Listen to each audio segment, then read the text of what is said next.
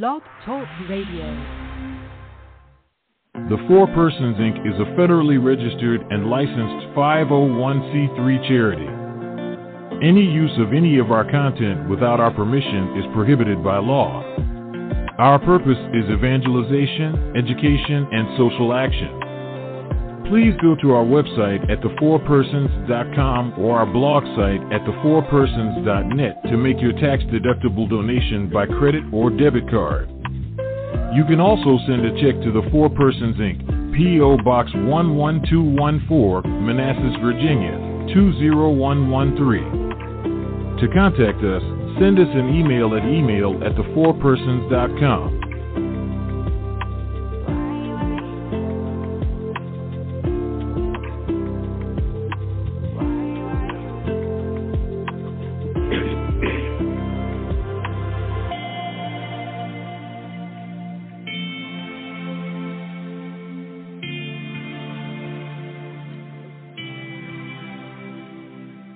Welcome to the Saturday Burnt Toast and Coffee Show with apologist William Hemsworth on the Four Persons Network.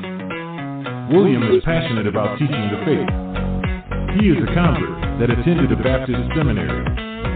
He is a father and a catechist that will encourage you to live the faith, evangelize, and defend it. To call into the show, the number is 515-602-9655. Once again, the phone number to call into the show is 515-602-9655. Hey, good morning, everybody. William Hemsworth here, and welcome to the Burnt Toast and Coffee Show here on the Four Persons Network. It is so great to be with you all again on another beautiful Saturday morning. It's one of those rare Saturday mornings here in Tucson where it's actually raining, so it feels like fall. It isn't like 90 degrees. So it's great. It's like 50 degrees out. It's raining. It's beautiful. It's gorgeous. It's a nice change. Have a great show for you today. Let me introduce our guest today. He's a Hall of Fame broadcaster. He's a best-selling author and award-winning blogger. He's a master storyteller. He's an inspirational speaker. He's an award-winning blogger. He's named one of the top 100 Catholic blogs and was a finalist in the 15th Annual International Weblog Awards, and he's a frequent guest on Catholic radio. We have our guest, Tony Agnesi, here, and today we're going to discuss his great new book, A Storyteller's Guide to a Joyful Holiday Season. Tony, how are you doing today? William, it's great to hear your voice again. Great to be back with you. It's been too long. I really welcome the opportunity to talk with you today. Oh, the pleasure's all mine. When I saw that you were releasing another book, and I congratulated you on it, and right again, we talked about doing this show together. It's awesome. It's been a couple of years since we've talked, so it's just great catching up. So besides the book, what have you been up to lately? How was your Thanksgiving? Well, Thanksgiving was interesting. I'm here at my son and daughter-in-law's house in Nashville, Tennessee. We had Thanksgiving here. 2 days before Thanksgiving, she broke her ankle, and my daughter-in-law broke her ankle in two places. Oh, no. Was at the emergency room and has surgery scheduled for Monday. So it all came together. It was a team effort. Everybody came together to get food and things prepared, and we had a wonderful, wonderful Thanksgiving meal. You know, yesterday, I don't know if you're familiar with the holiday secular Advent. But, no, I read about it. I read about it in your book, so I was going to ask you about that later. Yeah, you know, secular Advent, it only has been around about 10 years, you know. It started out with just one holiday, Black Friday, but then it began on Gray Thursday because Thanksgiving can't last a whole day. It has to end as soon as your meal is over so everybody can get to the mall. And then you've got, you know, we've got the Small Business Saturday and the Cyber Monday and the Giving right. Tuesday. And it all ends on Return All of Your Unwanted Gifts Week. So there's secular Advent. I was, yesterday, my wife and I left the hotel. We had a little time to kill, so we went over to the mall. And, you know, it's the Black Friday at the mall. And it reminded me, William, of a story of a guy who on Black Friday, he goes to the shopping mall. He drops off his wife, and he's trying to park his car, and he can't find a parking space at all. He's been driving up and down rows for about 15 minutes and still can't find a parking space.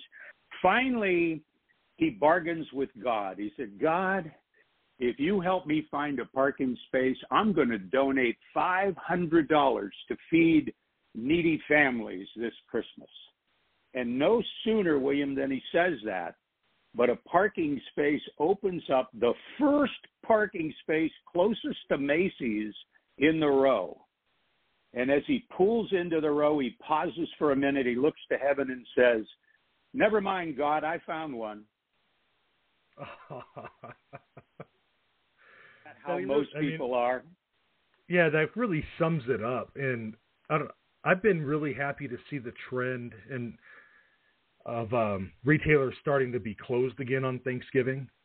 You know, I'm really glad to see that trend. My nephew, he worked in retail for many years at Best Buy. And remember, like you said, after he eats, he would have to go to work.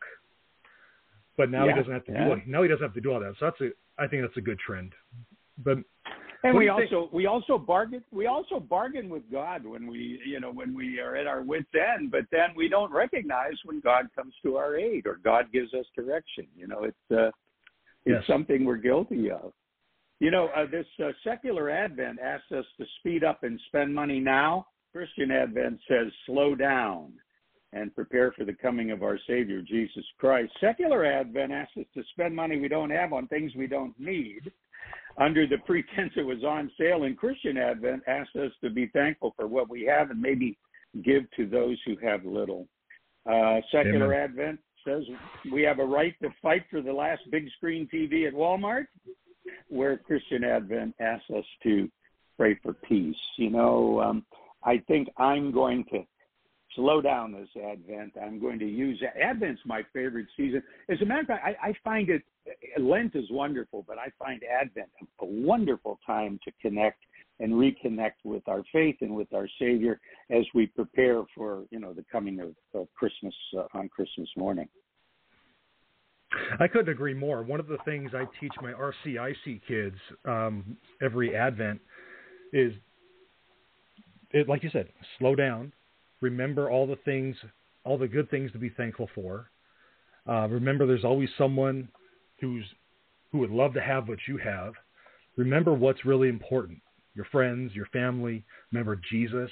Jesus came for you. He came to die for you, and all that great stuff that we talk about. We talk about the significance of the nativity scene, all that. And the kids really seem to enjoy just slowing down, getting out of the hustle and bustle, because kids are taught nowadays too. Let's go. Let's go to practice. Let's go to school. Let's go here. Let's go there. Let's go here. Okay, time for bed now. Let's get up and do it again. Like you said, the necessity of slowing down, Tony. You talked about in your book. Why?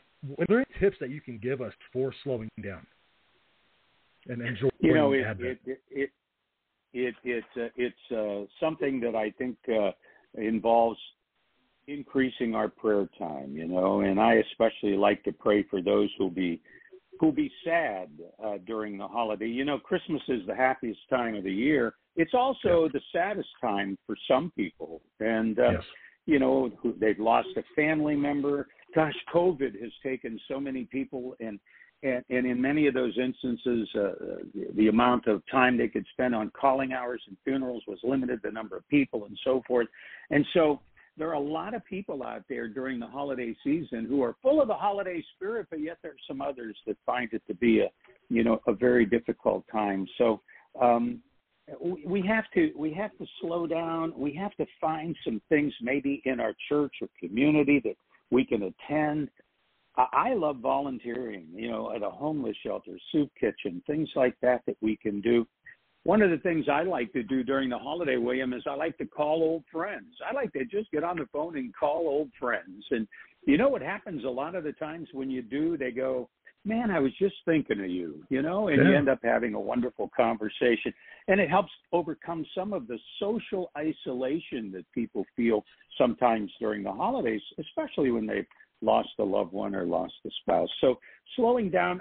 You know, I think attending Mass more frequently than every Sunday. You know, there's some opportunities to attend daily Mass would help, increasing our prayer time.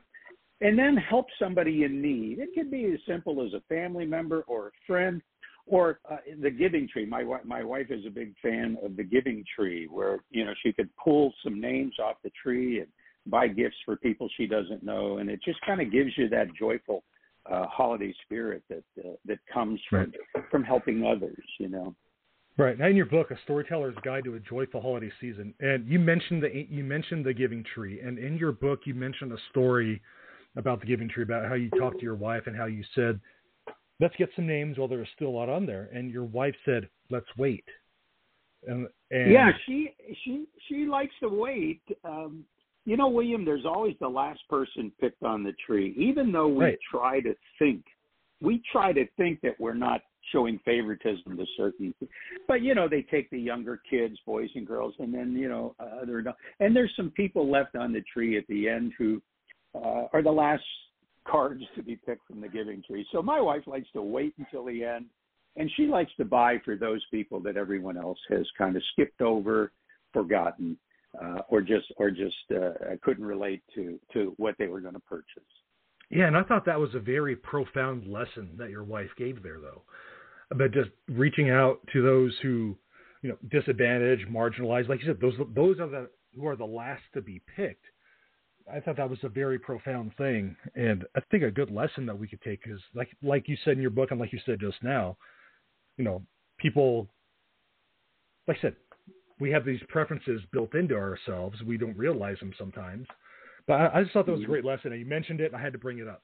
But the storytelling series. Oh, good. Mm-hmm. Go ahead, Tony. There's a kind of I call it a sin of partiality, I remember going to a very popular restaurant, and a big basketball star walks in with his entourage, and man, they just tripped all over themselves to wait on him and to take care of him and so forth. And the owner comes over and says, "Your meal is free. We're happy to have you here," and cocked them the meal. At the same time, there was a family out by the dumpster out back begging for whatever might be left over, some bread or some things that people hadn't eaten. And the owner of the restaurant shooed him away, said, "Get away, or I'm going to call the police to have you eliminated." The sin of partiality. Those that can afford the meal are given a freebie, and those that can't afford are treated as if they're breaking the law, asking for food. Isn't that how it works sometimes? And as Christians, as Catholics, we have to be aware of that fact. We have to treat people, no matter where they are in their life, the same, and with dignity and respect. Right. Absolutely. Now, Storyteller's Guide to a Joyful Holiday Season. I believe, correct me if I'm wrong, this is number 4 in the Storyteller series that you have. There's Storyteller's Guide to a Grace-Filled Life, Volume 1, Volume 2. How did this book come about for the Joyful Holiday Season? Well, it's interesting. It came about as a talk. I speak a lot during the Lenten season, William, and I'm sure you do too, and I do a lot of talks during Lent. And a very few during Advent. So I said, you know what I'm going to do? I'm going to write an Advent talk, and I'm going to offer it up at any churches or organizations, men's groups, so forth, that are looking for an Advent talk I would put it together. So I worked on this talk for quite a bit of time and pulled things together. A lot of it I pulled together from blog posts from 2010 and 11 and just tried to bring together stories about Thanksgiving, about Advent, about Christmas, and about New Year's. And as I did, I said, it would be nice to just pull these together in a little book that I could have available when I speak. So that's how it started, and now it's kind of flip-flop. Now the book is out, and I'm just now starting to speak on it here over the course of Advent as we begin here, I think on the 1st of December with Advent. It reminded me of a story of a deacon friend of mine also teaches in the elementary school, the religion class, and he goes into a second grade class one day, and he goes, "We have a new season just about to start here in the liturgical calendar. Does anybody know what it is?" And there were 30 faces staring back at him with a confused look, and he goes, "Well, I'll give you a hint. It starts with an A." And they look around, everybody looks around, nobody has an answer. He said, "All right, I'll give you the second letter. It's a D. And little Johnny in the back of the room raises his hand. He's waving his hand, and he's Johnny, and he goes, Advil. Advil. And he goes, well, no, it's Advent. But I thought about that, you know. Sometimes I wonder how many of our listeners are having an Advil Advent rather than an Advent. You know, Advil is where that kind of an Advent is just the antithesis of what we were talking about, William. It's where you're rushing around and trying to get things done and buying gifts and, you know, just going crazy, trying to find that iPhone 15 or that new PlayStation, right. and fighting for that big screen TV at Walmart, as opposed to an Advent season where we slow down and we contemplate the death or the life, the birth, I should say, of our Savior, right, Jesus Christ, as we track his birth and his life, death, and resurrection through the course of the liturgical year. That's the kind of Advent that I want to have, you know, the kind of Advent that says, let me slow down and enjoy life, enjoy the things you mentioned, enjoy my faith, enjoy my family, enjoy my friends, and, of course, enjoy some football. Right. And like you said, big game today. Michigan and Ohio State. I just sinned, Tony. I'm sorry. That's all right.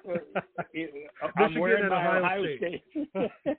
I'm wearing my Ohio State gear as we speak, and am excited about the game. Number 2 versus number 3, and the winner probably will go off to play Georgia for the national championship. And so it's. It's going to be a good one for sure. For sure, it's going to be a good game. Now, in your book, you have this story. Oh, go ahead, Tony. I like to talk back. You know, we just finished Thanksgiving, and there are some stories of Thanksgiving in the book and so forth. But there's one that kind of is appropriate during Advent as well, and I call it the Thanksgiving Rosary. And you know, William, It is interesting. I had a friend of mine, Pat, who he said, you know, I was praying the rosary and I decided to make it a Thanksgiving rosary. And on every bead, I'm going to thank God for something. Thank you, God, for on every bead. And he said, yes, thank you, God, for a loving wife. Thank you for a beautiful family. Thank you for, you know, the job I have and so on. And he went through the entire rosary, and I said, you know, do you ever run out of thank yous on the beads? And he said, never, never. And so I did it one Thanksgiving, and it has now become part of what I do from time to time, just as I pray the rosary. I'm going to add a thank you on every bead, and quite honestly, never run out of things to thank God for. And that attitude of gratitude, that attitude of thanksgiving, when you finish that rosary, there's just a certain feeling that comes over you that I've been blessed, that life is good, that I thank God for everything that he's given me. And it's such a wonderful feeling during the Advent season to have that sense of gratitude and that sense of thanksgiving. Yeah, because like you said, there's always something to be thankful for. Now, Tony, I want to play devil's advocate here for a moment. I mean, there's going to be someone out there that says, there's nothing in my life that I could be thankful for. What would you say to someone who's maybe has those thoughts? Wow. And I just, you know, interestingly enough, I had a comment I do a meme every day, year round on a Facebook group called Daily Grace. If anybody would like to join Daily Grace, every morning between 6 and 7 a.m., I post something, and I posted one. It's Thanksgiving Day. What are you thanking God for today? And one person posted there was very little to be thankful for. And I said, I just wonder, you know, you're alive. You have the ability to serve others, you know. You have the ability to do things that you don't realize. There are people who feel that way, and it's very difficult to get through that. There are many, many things to be grateful for. You know, in my second book, A Storyteller's Guide to Joyful Service, we talk about the fact that there is a difference between joy and happiness. You know, happiness is fleeting. I'll be happy if the Buckeyes beat Michigan today. I'll be sad if they lose. That's a fleeting thing, happiness and sadness. But joy is something that comes from our Lord. Joy is something that comes from above.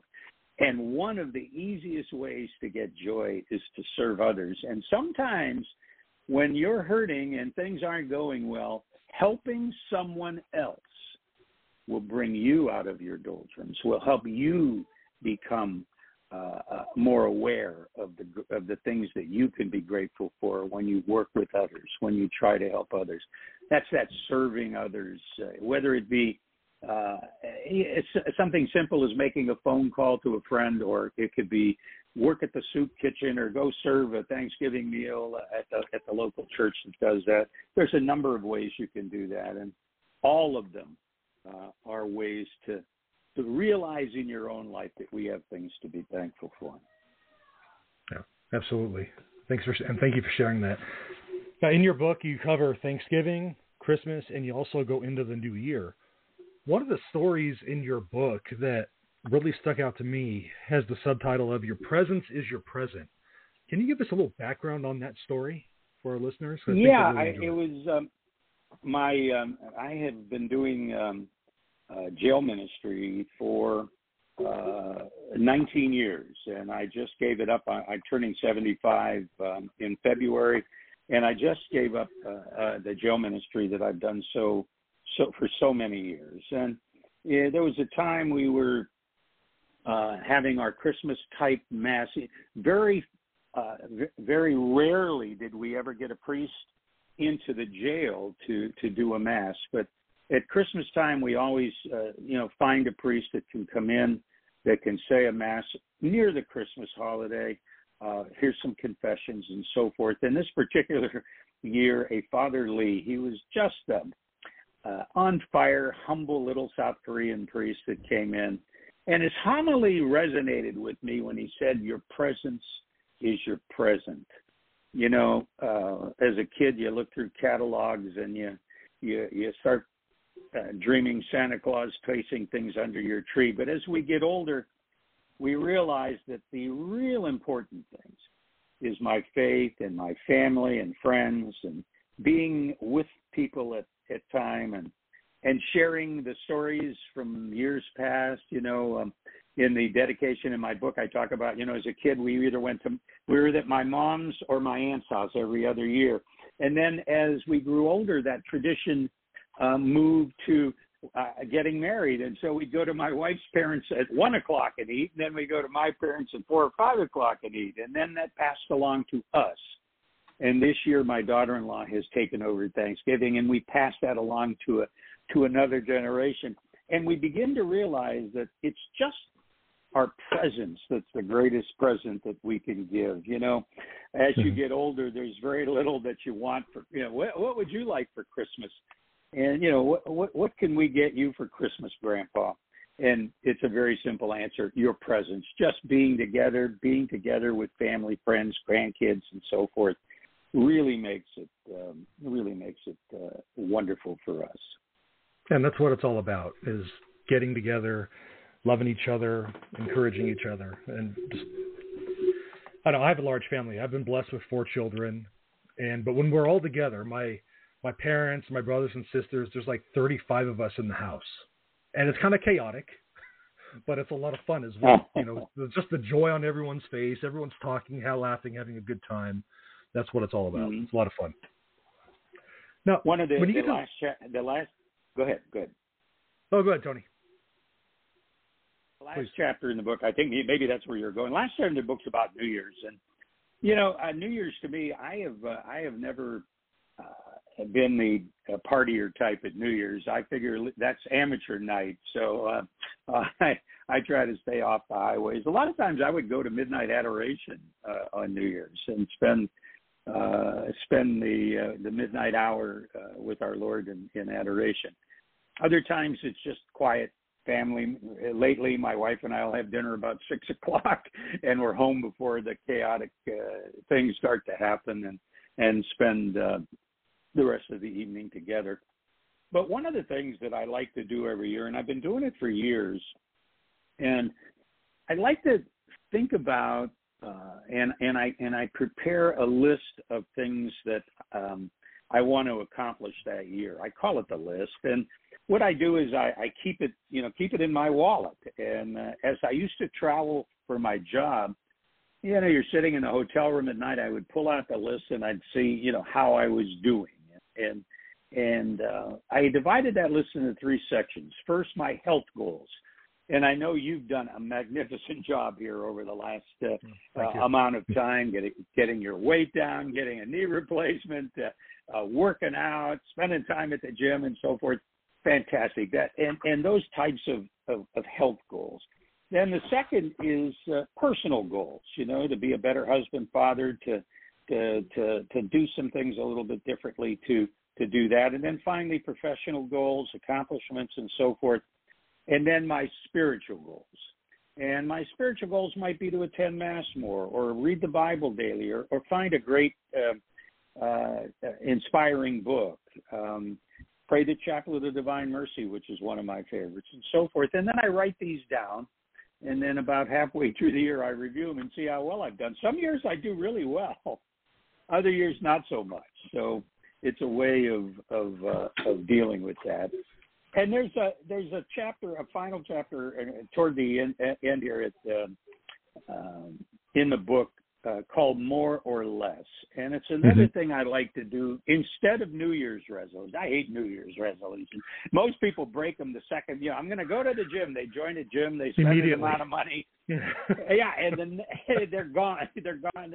And that's why a gym can handle 100 people. They have 1,000 members because most the 900 don't show up anymore after the first couple of weeks. But things that I'm going to do more and things that I'm going to do less. Let me give you a couple of examples. I want to complain less and express appreciation more. I want to gossip less and praise more. I want to procrastinate less and take action more. I want to say less, listen more. Here's a tough one for me, William. I want to eat less and exercise more. I want to get angry and get less and show kindness more. I want to judge less and accept more. You see what I do? And you can come up with them yourself. Everybody listening to this broadcast and sit down and say, in 2024, what do I want to do more? And what do I want to do less? And I'm sure you'll come up with a list that'll make your 2024 a more appealing, a more grateful, and a more thankful new year. Great. And again, everyone, the book is A Storyteller's Guide to a Joyful Holiday Season. Tony, the book's been out a couple of weeks now. What has been the feedback that you've received, and where can our listeners check out the book? Well, the feedback has been good. A lot of people, the book is, as are all of my books, are short stories. Years ago, I met an author and I said, I can't write 40,000 words. He said, well, can you write 500 or 750? And I said, yeah. He said, well, just do that 50 times and you have a book.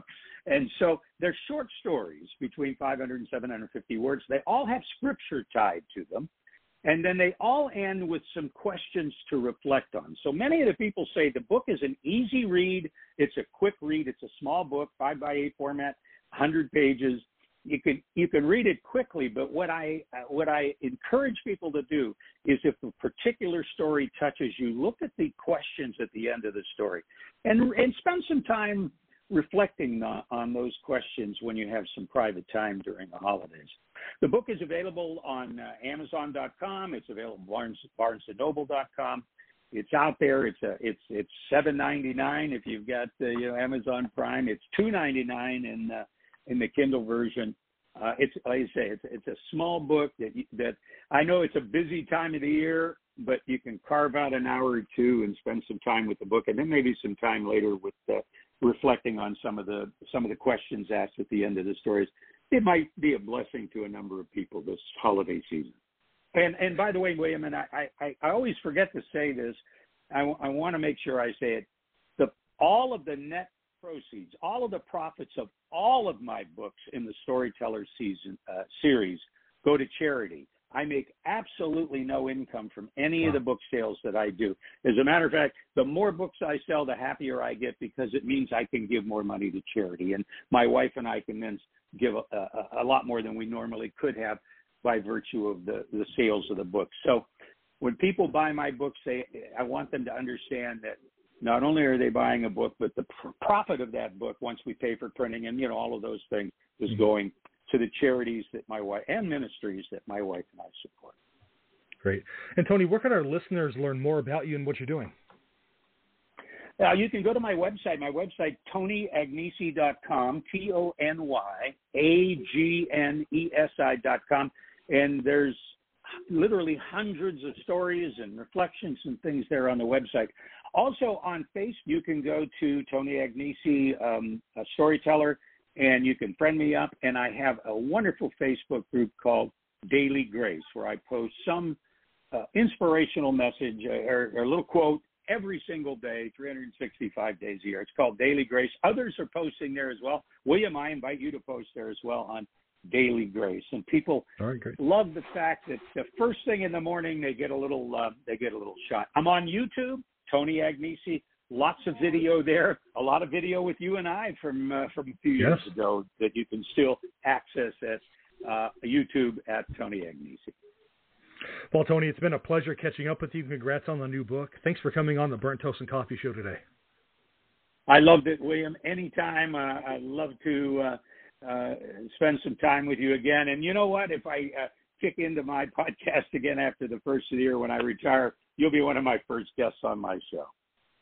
Well, sounds good. And congratulations on your upcoming retirement. And check out the book, everyone. A Storyteller's Guide to a Joyful Holiday Season. And our guest has been author, speaker, Tony Agnesi. And Tony, God bless you. God bless your family. And best of luck to your God's grace with your family with the upcoming surgery on Monday. Thank you. Thank you so much, William. God bless you. Have a Merry Christmas and a joyous 2024. All right, you too. All right, God bless everyone. We'll catch you next week on the Burnt Toast and Coffee Show.